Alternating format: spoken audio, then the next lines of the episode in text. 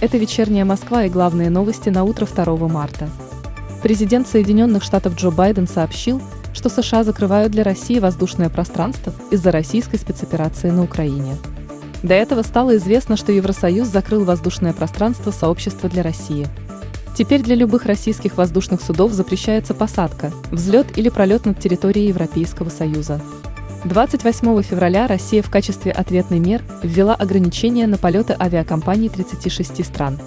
Американская компания Apple приостанавливает продажи товаров в России, вводит ограничения на доступ к приложениям телеканала RT и агентства «Спутник» вне Российской Федерации, а также ограничения на использование системы платежей. Об этом говорится в распространенном заявлении корпорации.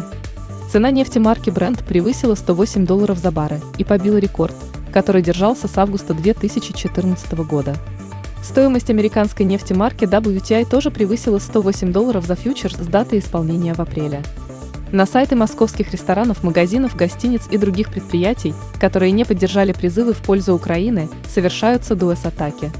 Об этом в своем блоге рассказал мэр столицы Сергей Собянин.